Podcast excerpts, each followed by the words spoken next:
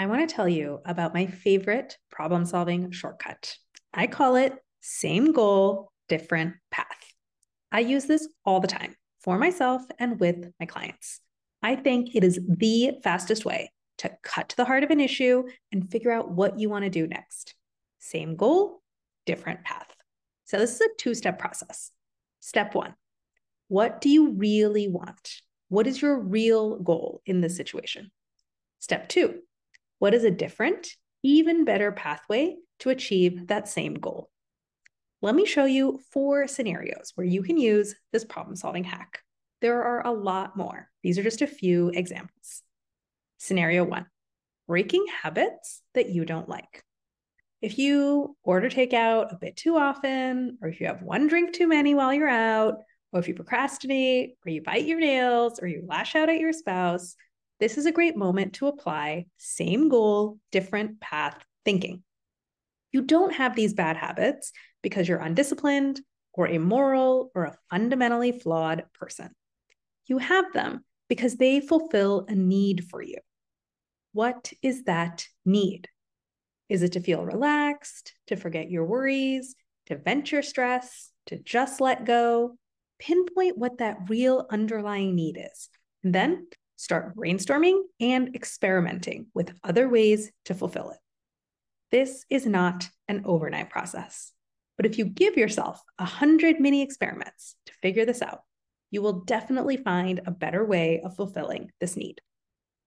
Scenario two, when you're comparing, despairing, and feeling inadequate.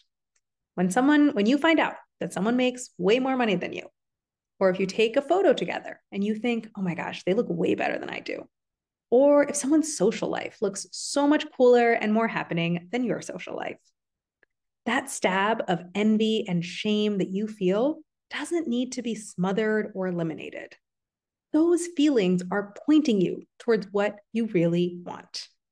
What is the desire that has just been revealed to you? What do you think would be different in your life if you had those things? How would you think and feel differently about yourself if you had those things? What is the real underlying want here?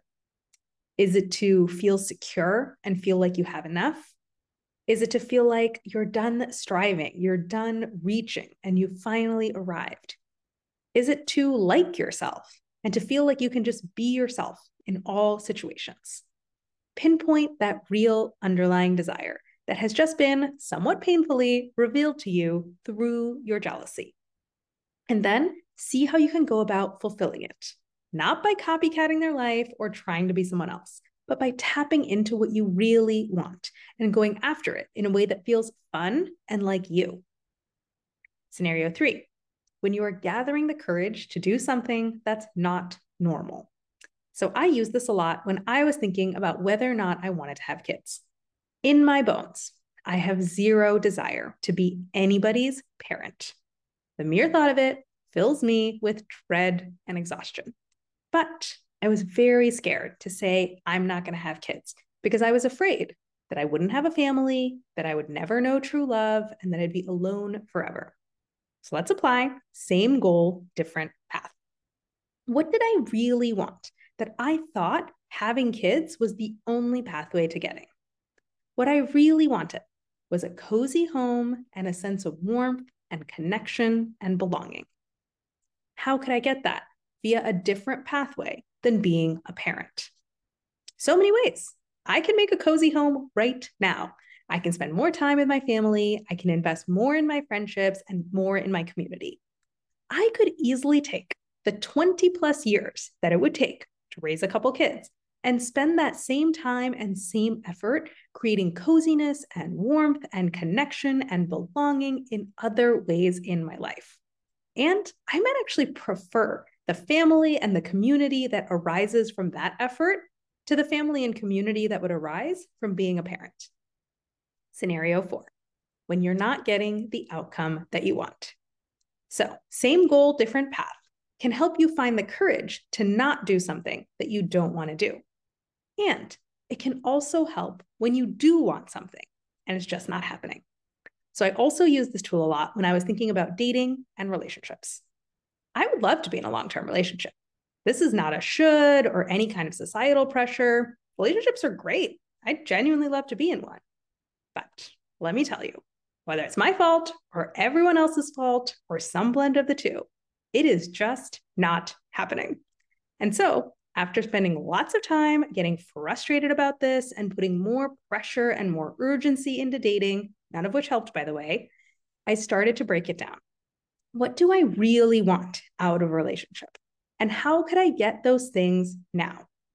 Some of the things that I realized I wanted out of a relationship someone to joke around and do mundane things with, someone to debrief and share my days with, a thought partner and a teammate when I'm facing challenges, a sense of being loved and wanted exactly as I am, to start building a home together and decorate it together and maybe get a cat, and a senseness of realness and legitimacy.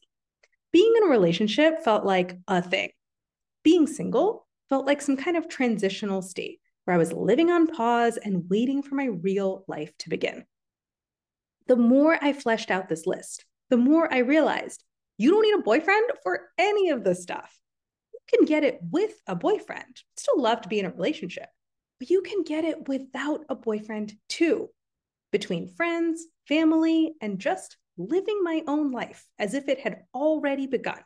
I could check off everything on that list with no boyfriend in sight.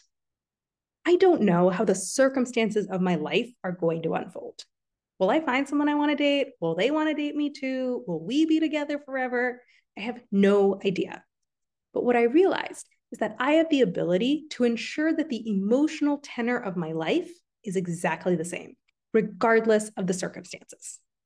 I can get everything that I really want with any configuration of circumstances. So there is no need to wait or pine or despair or get annoyed. It's just a matter of figuring out how to get what I want with the circumstances that I have. Now, these are just four scenarios where you can use same goal, different path. There are dozens more scenarios where this applies. And my favorite thing about doing this is that it puts you into a loving and collaborative relationship with your own desires. So often, we want something and we reflexively tell ourselves, your wants are stupid, want something else. Be practical, be a grown up, don't be shallow, don't be petty, just get over it, all of those things. But your wants aren't stupid. Your wants are valid and wise and worth fulfilling. And the most important thing that you do with this tool is you uncover what those wants really are. You pause and ask yourself the question what is my goal here? What am I really solving for? And then you partner with yourself and you say, I got you. Let's see how we can get that in an even better way than you originally imagined. This is about getting everything you want. And more importantly, it's about building a more loving, trusting, and collaborative relationship with yourself. It's about being in your own corner and believing yourself, no matter what. I want you to get started doing this right now, today, on your own. And if you want to put some structure, some rigor, and some rocket fuel behind your efforts, and if you want to ensure that relating to yourself in this way is cemented in your brain for life, then come talk to me and let's get started. Go to the link above and book a free coaching consult.